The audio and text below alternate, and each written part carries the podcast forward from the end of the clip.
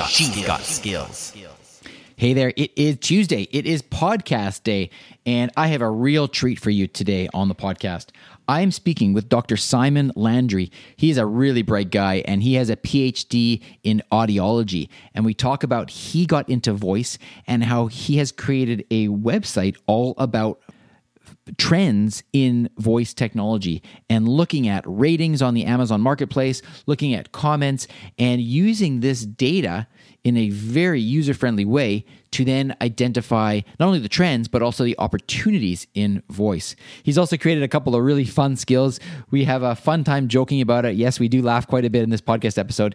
I encourage you to check it out. You can access it at alexa in Canada.ca slash 105 for 105. So if you have any interest in where the trends are with market, uh, with, vo- with the voice market and where we are going and where the opportunities are, this podcast is for you. See you over there at the podcast. alexaincanada.ca slash 105.